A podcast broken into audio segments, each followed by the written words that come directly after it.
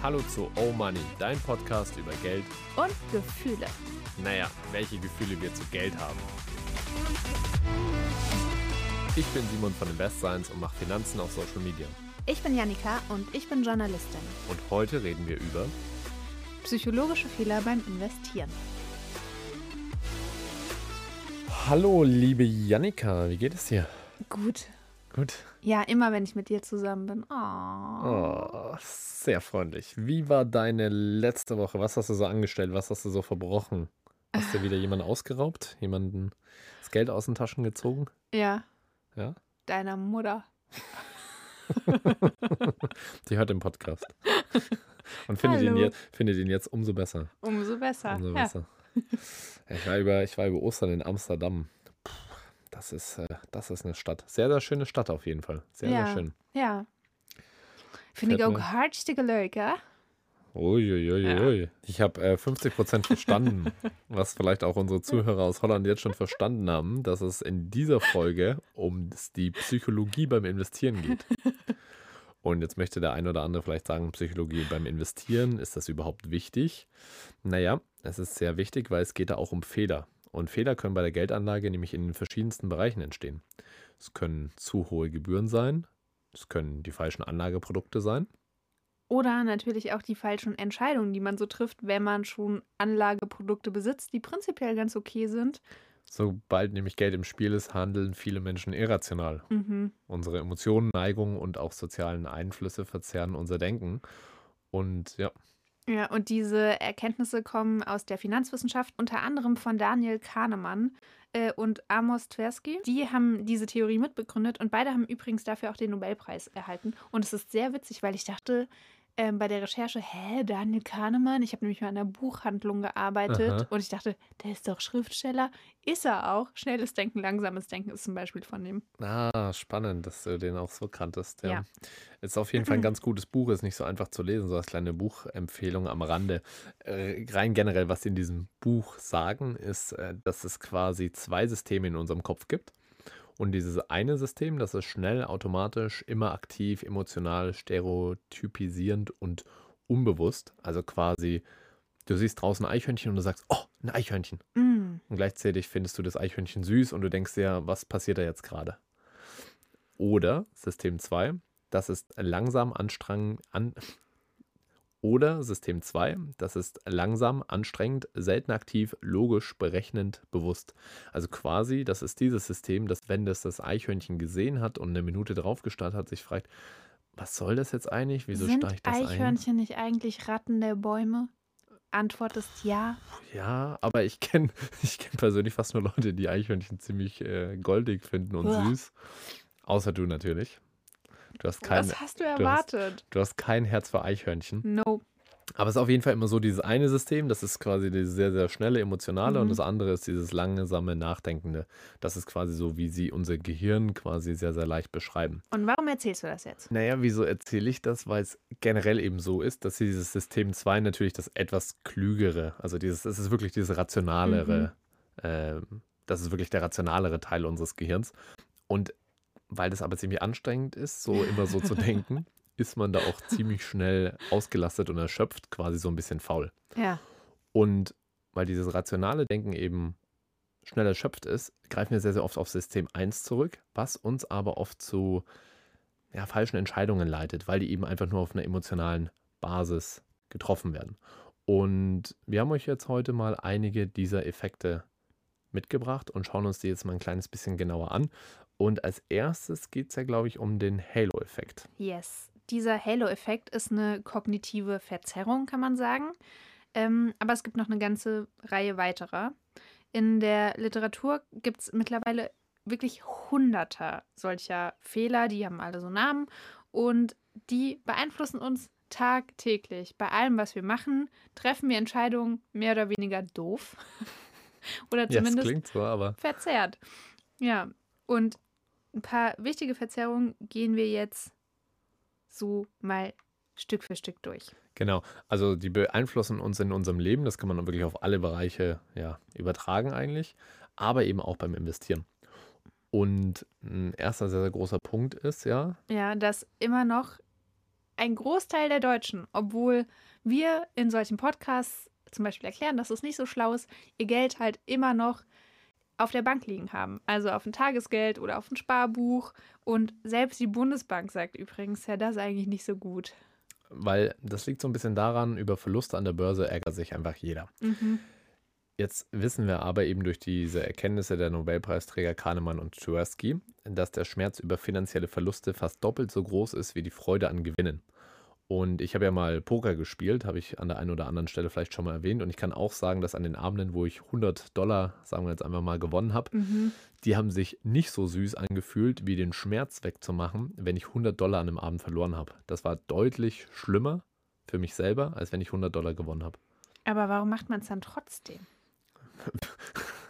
man macht es natürlich nur dann. Also man sollte es, rein generell würde ich es keinem empfehlen. Das ist vielleicht auch erstmal das Erste hier an der Stelle. Aber rein prinzipiell, wenn man äh, schlau ist und dann auch später BWL studiert, dann macht man das nur, wenn man einen positiven Erwartungswert hat.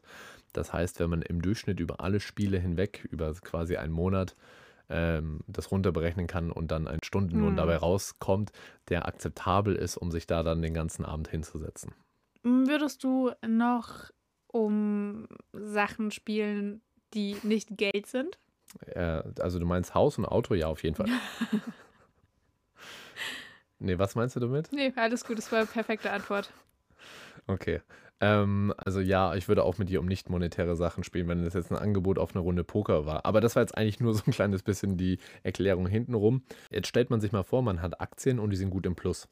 Jetzt würde ja ein weiterer Gewinn, also angenommen, die sind 100 Euro im Plus mhm. und jetzt steigen die auf 110. Oder nehmen wir auch mal an, die steigen auf 200. Ja. Das fühlt sich gut an, aber es ist nicht mehr ganz so eine tolle Verbesserung, weil die ja schon im Plus waren.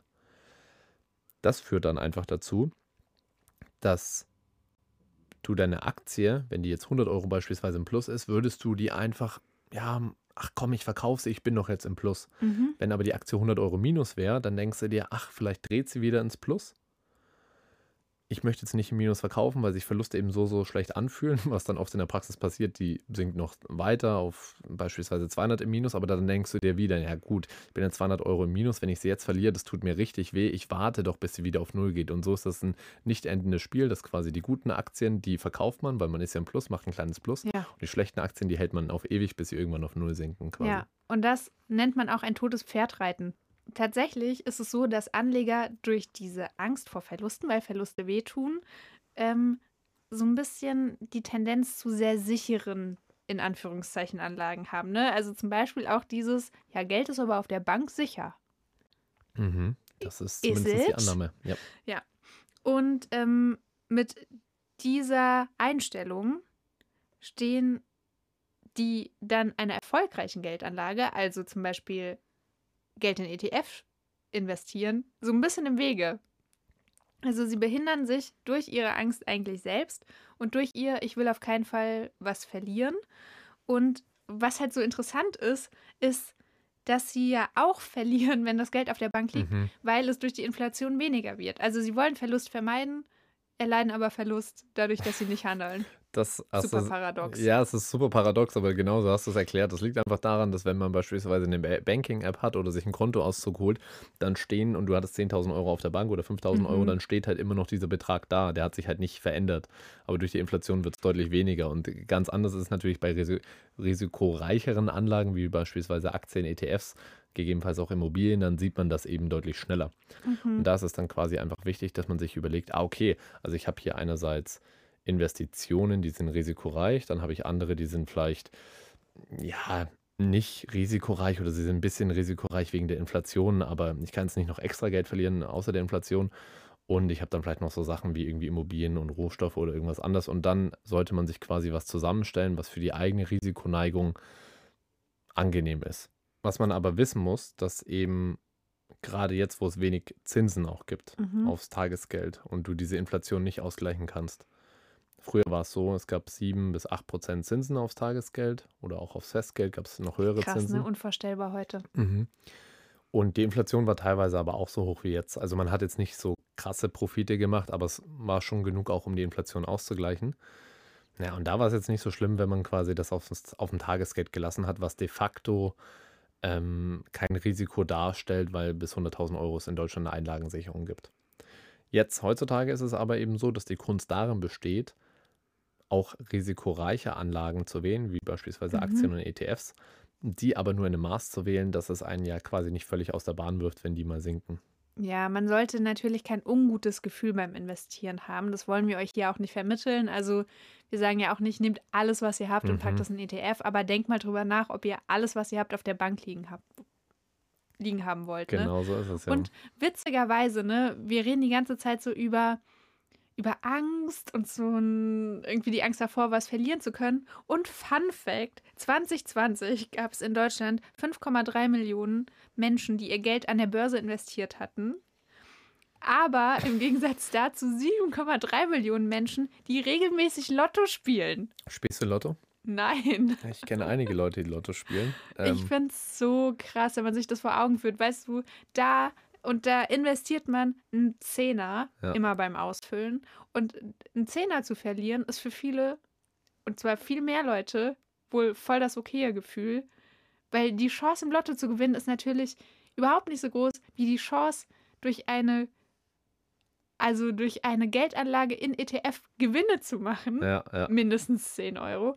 Und ja, und das wiegt aber, also das eine Risiko gehen Leute halt gerne ein und das andere nicht. Ja. Das ist schon krass. Ja, da gibt es auch so ein kleines bisschen wissenschaftliche Erklärung natürlich dahinter, dass wenn man jetzt Lotto spielt, dann hat man die Chance auf so einen ganz, ganz kleinen, ganz, ganz Mhm. großen Betrag und dass das halt sehr, sehr viel in Menschen auslöst. Quasi, ich habe so diese eine Chance auf ein immer sorgenfreies Leben und ich habe jetzt ein ETF-Produkt oder so, das bringt mir 7 bis 8 Prozent pro Jahr. Damit werde ich wahrscheinlich auch in 40 Jahren Millionär, aber das ist einfach so weit weg, Ja. so im Verhältnis und deswegen ist es für die meisten Leute im Bezug dann doch das Lottospiel etwas interessanter. Auch wenn es natürlich, so wie du es jetzt gerade äh, gesagt hast, ja eigentlich, äh, eigentlich Quatsch ist. Fazit. Die Verlustaversion ist irrational und es ist ein großer kognitiver Fehler. Ähm, kognitive Fehler nochmal so als Klärung oder kognitive äh, Verzerrung, das ist das, was Kahnemann und Tversky ähm, quasi erklärt haben. Und das ist einer der größten, den man beim Investieren begehen kann. Wir kommen später noch dazu, ob und wie man diese Fehler denn eigentlich in den Griff bekommen kann. Zum nächsten kognitiven Fehler, auf den wir jetzt überkommen, das ist die Selbstüberschätzung und das ist auch ein sehr, sehr großer Fehler. Yes, eine kanadische Studie hat daraus gefunden, dass die meisten Autofahrer glauben, dass sie überdurchschnittlich gut Auto fahren. Glaube ich auch. Also, Ähm, dass ich überdurchschnittlich gut Auto fahre. Ich, bei dir glaube ich auch, dass du überdurchschnittlich gut Auto fährst. Aber das glaubt ja jeder. Ja, Das macht's, macht's wieder schwierig. das macht auch schon das Problem klar. Fahrt ihr überdurchschnittlich gut Auto? Denkt mal darüber nach und fragt mal am besten eure besten Freunde und Freundinnen. Also ich fahre definitiv nicht überdurchschnittlich gut Auto. Ich fahre auch sehr selten Auto. Okay. Dafür bin ich überdurchschnittlich gut, was Umweltschutz angeht. Juhu. Okay, auch das ist eine ziemlich große Lüge. ähm, so. Wenn Aber man jetzt, Selbstwahrnehmung und Fremdwahrnehmung sind ja zwei Sachen. Wenn man jetzt ähm, weiter so ein bisschen darauf rumdenkt, dass die meisten Leute Selbstüberschätzung haben und betreiben, ähm, ist er natürlich schon auch beim ganzen Geldthema so. Und es gibt ja schon Leute, die sich so denken, oh geil, ich werde einfach so börsenreich, Wolf of Wall Street oder keine Ahnung, ob der selbst investiert oder nur gehandelt hat, ist auch Beides. egal.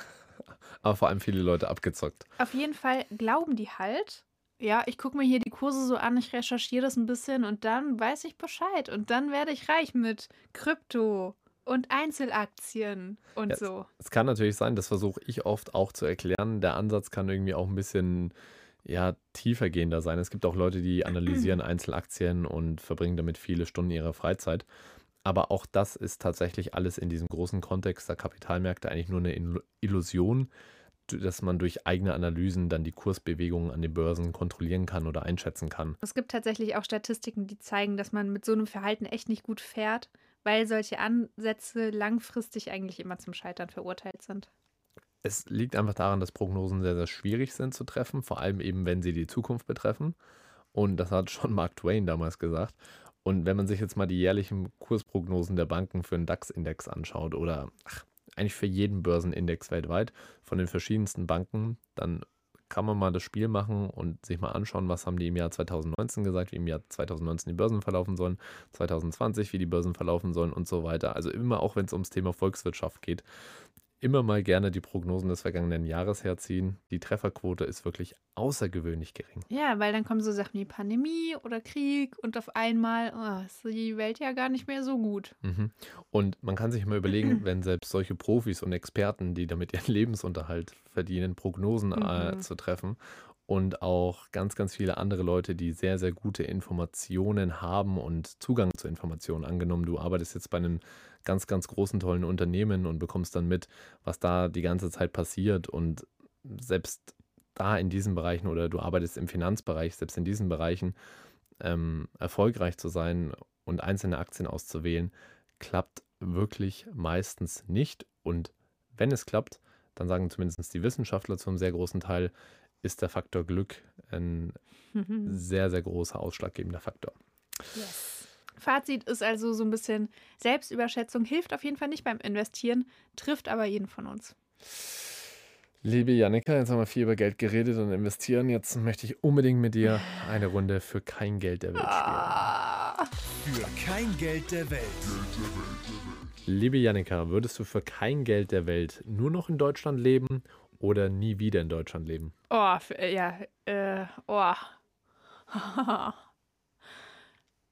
Also du dürftest Deutschland nie wieder verlassen, auch nicht für Urlaub oder so. ja, nee, dann äh, Variante A, für kein Geld der Welt würde ich für immer nur in Deutschland leben. Ja? Ja, Ist ja, dir das ja, dann? safe. Ja. Würde ich nicht aushalten. Okay. Oh, sorry, Mama. Für kein Geld der Welt. Neben Emotionen sind es ja vor allem kognitive Verzerrungen, die uns Anlegerinnen einen Streich im Kopf spielen. Und eine der bekanntesten nachgewiesenen von diesen Verzerrungen ist die Bestätigungsverzerrung. Die kennt man auch unter dem Begriff Confirmation Bias. Und ähm, das funktioniert halt so, dass man immer sich bestätigt fühlt in dem, was man eh schon glaubt. Also wenn ich zum Beispiel ähm, sehe, dass Britney Spears ist jetzt schwanger und ich finde sie sowieso super geil, dann finde ich es wahrscheinlich super gut und super logisch, dass sie das jetzt macht. Und wenn ich mir denke so, yo, Digga, die wurde jahrelang von ihrem Vater verwaltet, weil diese Frau im Leben nicht klarkommt, dann denke ich wahrscheinlich eher sowas wie, ja, wow, und jetzt noch ein Baby? Come on. Mhm. Ja, also wir bestätigen uns eigentlich immer selbst in dem, was wir sowieso schon angenommen haben. Ja, und wenn man sein Geld anlegt, dann führt dieses Phänomen regelmäßig zu sehr, sehr schlechten Anlageentscheidungen, weil man dann viel zu viel Geld in gewisse Spektren investiert, von denen man sich zukünftig eine großartige Entwicklung verspricht. Also ein gutes Beispiel war im Jahr 2000 gab es die Dotcom-Bubble, beziehungsweise kurz danach. Und da hat einfach jeder gedacht, ah, okay, Internet, das ist jetzt eine Mhm. ganz große Sache, das wird sich ja durchsetzen. Internet. Dieses Internet für jeden noch Neuland. Aber damals war es zwar Neuland und die Leute haben aber gesagt, okay, diese Unternehmen, die werden riesige Profite, Umsätze machen und danach wird es nur noch Internetfirmen geben. Mhm. Wie wir jetzt heute im Jahr 2020 wissen, gibt es auch sehr viele große Internetfirmen, aber ein Großteil derjenigen Internetfirmen aus diesen Jahren ist pleite gegangen. Es äh, hat sich nie ein Geschäft daraus entwickelt, aber jeder hatte gedacht, das ist super.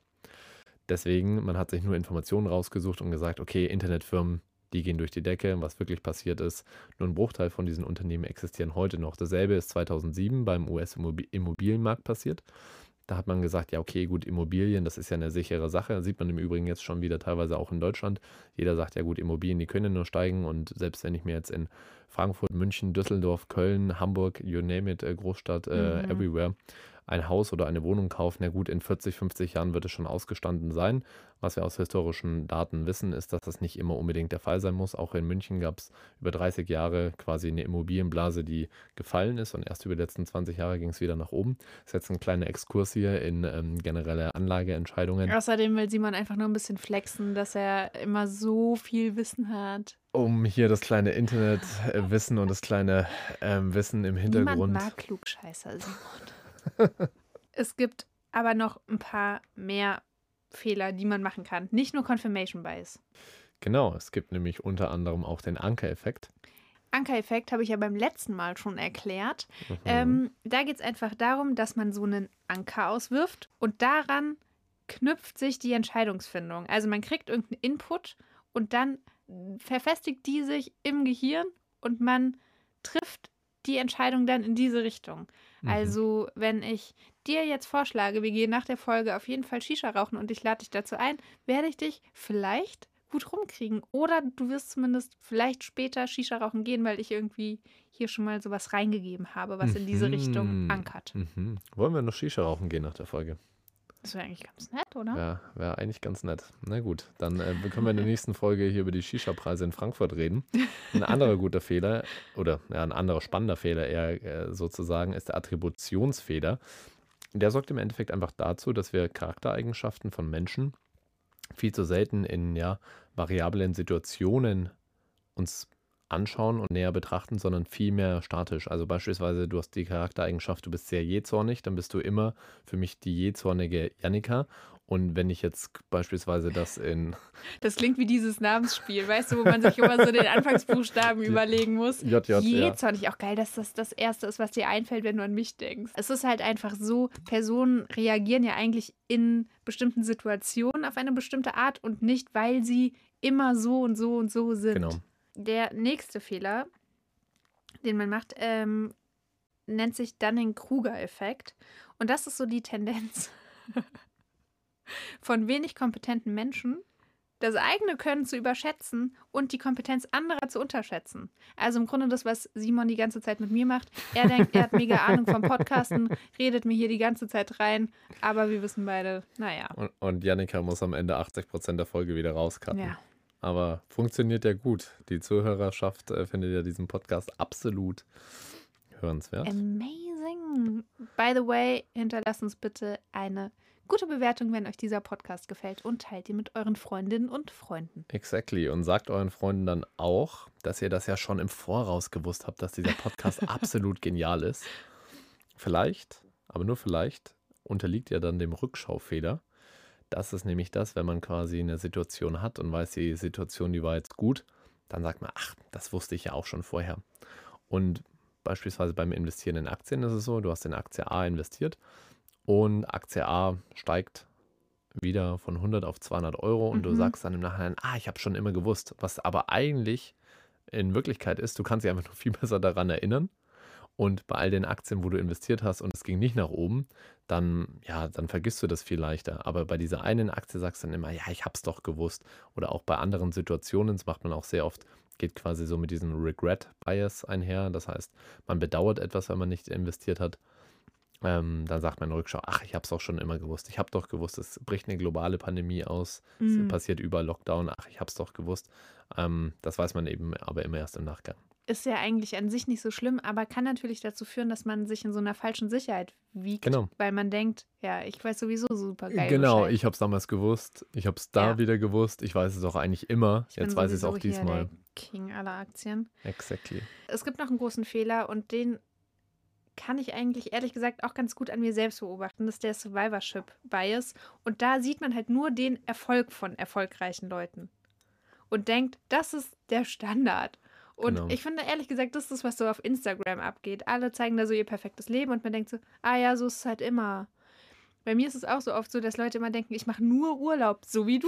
Und, äh, und es ist Du aber es ist, es ist nicht so. Ich mache natürlich viel Urlaub, aber Ja. nicht nur. So. Ja. Und dass ich Hasselstrecken in der Zwischenzeit habe, zum Beispiel, sieht niemand. Ja, ja man, man sieht den Erfolg von erfolgreichen Leuten und man sieht vor allem halt die erfolgreichen Leute. Also die ganzen Leute beispielsweise, die jetzt erfolgreiche Schauspieler in Hollywood sind, ja, die sieht man, aber Ja. die Hunderttausenden anderen, die eben nichts verdienen und nicht von ihrem Beruf leben können, die sieht man eben nicht. Und wenn man das aufs Thema Geld macht, dann führt das auch wieder quasi zum Thema, ja gut, einzelne Aktien. Ich sehe jetzt Amazon ist jetzt das größte Unternehmen der Welt, am besten noch verbunden mit dem Rückschaufehler. Ich habe es doch schon immer gewusst. Ja, Und Internet. ja, Internet das große Ding. Und ähm, ich schaffe es auch jetzt quasi, das nächste Amazon zu identifizieren, wenn ich jetzt nur lang genug danach recherchiere. Also diese ganzen Fehler quasi, die wir oben auch schon besprochen haben, die greifen dann immer so ein kleines bisschen ineinander. In Wirklichkeit ist es aber eben so, von den ganzen Unternehmen über die Internetzeit, hatte ich jetzt vorhin auch schon erwähnt, gibt es eben nur noch einen Bruchteil und Amazon ist halt gerade dieses eine Unternehmen, was es geschafft hat. Yes. Man muss halt einfach ehrlich sein bei diesen ganzen Sachen, dann kann das eventuell funktionieren. Und wo wir gerade beim Thema Ehrlichkeit sind, spielen wir doch gerade mal eine Runde Truth or Donate. Truth or Donate. Also in dieser Woche werde ich jetzt aber endlich mal donaten, dass die Leute auch checken, was es, was, worum oh, das Spiel hier ist eigentlich ja geht. komplett egal, welche Frage ich stelle. Ah, dann stell mal eine ganz, ganz, ganz Ich- spicy Frage. Mm, 10, 9, 8, 7, 6. Wie oft Fünf. wurdest du schon beim Masturbieren erwischt? Also das ist jetzt eine sehr gute Frage, um endlich mal Donate zu machen. You're welcome. Ich fühle mich ja schon so wohl in dem Podcast, dass ich quasi alles erzähle. Es liegt an mir. Ja, das äh, muss, äh, es kann nicht an dir liegen. Es äh, muss, muss an dir liegen. Müssen wir nur noch sagen, welcher Betrag ist dafür akzeptabel, um was zu spenden für Fragen, auf die Mm. man nicht antworten will. 15 Euro. 15 Euro. Wenn wir das jetzt aber jede Woche spielen, wird das ein teures Vergnügen hier. Deswegen musst du so auf die Wahrheit Okay. erzählen. Ähm, ich würde sagen, du sagst dann, an welche Organisation ich das spenden soll. Ich ähm, finde, wir spenden auf jeden Fall für die Ukraine an die Caritas. Ah, okay, du weißt es schon. Ja, okay, Ja. gut. Dann, äh, wir packen es mal mit in die Shownotes rein, wo ich dann äh, letztendlich gespendet habe. Janika wird es mir nochmal genau sagen. Und dann äh, braucht man nämlich immer so ein bisschen Hauruck vom anderen. Also, weißt du? Ich kann dich auch treten unterm Tisch. Das kannst du auch machen. Du kannst mir quasi auch einfach äh, möglichst äh, den Nudge geben, das möglichst einfach zu machen, dass ich es dann auch letztendlich mache. Jetzt gebe ich dir erstmal den Nudge, dass wir weitermachen. Truth or donate. Und zwar, wir haben eine ganze Menge Fehler aufgezählt. Aber wir haben noch nicht erzählt, wie man sich davor schützen kann, diese Fehler zu begehen. Und das ist jetzt ziemlich wack, deswegen los geht's. Tja, also rein generell ist es natürlich, wer die Fallen kennt, der tappt selbst deutlich seltener hinein. Das heißt, Oh Gott, Simon. no? Oh, kannst du nochmal probieren, das in ein bisschen cool zu sagen? Aha. fair enough, fair enough. Die Frage, die sich dann natürlich stellt, ist, wie kann man sich denn eigentlich dann vor dem Einfluss von diesen ganzen kognitiven Verzerrungen und ganzen kognitiven Fehlern schützen? Ja, Rein generell ist es natürlich gut, wenn man sich bewusst macht, ja, diese ganzen Fehler und Verzerrungen existieren und man selber ist kein Superheld, Ja. sondern man ist ein normaler Mensch. Wobei es natürlich immer noch schwierig ist, weil wir sind alle normale Menschen und es gibt immer den einen oder anderen, der irgendwas besser kann. Und wir neigen einfach generell dazu, uns selbst zu überschätzen. Aber wir sollten eigentlich wissen, es existieren diese Fehler und das ist auch sehr, sehr spannend, das zeigen auch die Wissenschaftler und viele Studien, selbst wenn du diese Fehler kennst, kannst du dich nicht vollständig davor schützen. Du wirst quasi, du wirst quasi selbst von deinem Gehirn, von System 1 und System 2, aber vor allem eigentlich von System 1 ausgebeutet, was rationale Entscheidungen angeht. Ja, wir sollten also einfach akzeptieren, dass wir nicht ohne diese Verzerrungen leben können. Beim Investieren aber dann natürlich darauf achten, die so gut es geht zu reduzieren. Also vielleicht nicht denken, ja, ich habe es doch sowieso schon immer gewusst oder ähm, auf jeden Hype mit aufspringen und so, sondern einfach immer so einen Schritt zurückgehen, Genau. vielleicht sich auch mit anderen besprechen, sich gut informieren und dann halt in Ruhe eine Entscheidung treffen. Immer erstmal ein kleines bisschen ein Stück kritischer sein, als man vielleicht eigentlich annehmen würde, Genau, was dass jetzt wenn das, nötig wäre. wenn das langsame Denken ähm, quasi wieder verfügbar ist, dass man mit diesem Denken agiert. Meistens hat man jahrelang oder monatelang nicht damit angefangen, dann kommt es auf diese paar Stunden oder Tage auch nicht so hundertprozentig Genau, drauf ist an. auch das, was ich mir seit einem halben Jahr sage, obwohl ich weiß, dass ich jetzt auch mal mein Geld irgendwie anders anlegen sollte. Aber du wirst es auch machen. Ich und werde es dieses machen. halbe Jahr ist wahrscheinlich immer noch in deinem Lebenskontext Ich bin im Begriff, es zu tun. akzeptabel. Und genau. zwar in ETFs. Die sind nämlich tatsächlich oft die bessere Entscheidung im Vergleich zu Einzelaktien. Genau, das macht rein von der Produktstruktur natürlich deutlich Sinn. Mit einzelnen Aktien hat man wirklich Ja. eben immer dieses eine Unternehmen, mit dem man emotional verflochten sein kann. Vielleicht arbeitet man dort, dann hat man Aktien oder man kennt irgendjemanden. Oder man sagt, ja, ich habe schon immer gewusst. Also es spielen da, wie gesagt, äh, sehr, sehr viele verschiedene Faktoren mit rein. Mit ETFs, dadurch, dass dann tausende Unternehmen dann auf einmal drin sind, hat man da deutlich weniger emotionale ja, Verpflichtungen gegenüber einzelnen Unternehmen und dieses Gesamtprodukt ist deutlich abstrakter. Wenn man sein Geld investieren möchte, aufpassen, in welche Produkte man investiert. Es gibt nämlich Produkte, die verleiten einen dazu, diese ganzen vielen kleinen Fehler zu machen. Und es gibt eben Produkte, die helfen einem dabei, diese Fehler nicht zu begehen. Genau, neben ETFs äh, gegenüber einzelnen Aktien stellt sich für viele Leute natürlich auch die Frage nach einer Immobilie. Auch da ist es generell so, wenn man jetzt ein Eigenheim hat, da gibt es so ein paar kleine kognitive Fehler, die man dann begeht. Man sagt beispielsweise, naja gut, Reparaturen und Instandhaltung, ich mache es ja gerne oder ach, das ist jetzt auch gar nicht so schlimm. Ich investiere da auch in mich selbst. Genau. Also man sollte immer so beim Eigenheim tatsächlich wissen, es ist natürlich, kann auch eine tolle Investition sein, aber man hat da ein kleines bisschen noch eine größere Fehleranfälligkeit, als wenn man beispielsweise eine Wohnung wirklich nur zur Geldanlage kauft, also eine vermietete Wohnung weil man dann persönlich natürlich eher darauf schaut, okay, passt die Rendite und nicht haben es die Mieter möglichst schön. Also zumindest so in dieser letzten Nuance. Und diese letzte Nuance, die kostet natürlich dann beim Eigenheim deutlich Rendite. Genau. Und weil Eigenheim und Rendite alles gar nicht so einfach ist, ähm, haben wir uns das Thema rausgegriffen und für die kommende Woche vorbereitet. Ihr könnt also gespannt sein. Bis dahin, macht keine kognitiven Fehler Weder bei der Geldanlage noch bei der Partnerwahl oder bei der Auswahl, was ihr heute Abend esst. Ja, es gibt, gibt viele Fehler, die man begehen kann. Kein Fehler ist es, diesen Podcast natürlich weiterzuhören. Und weiter zu empfehlen. Und weiter zu empfehlen. In diesem Sinne, vielen Dank fürs Zuhören. Bis bald. Tschüss. Wenn dir unser Podcast gefallen hat, dann schreib uns eine Bewertung auf iTunes oder Spotify und folg uns bei Insta unter Oh Money Podcast.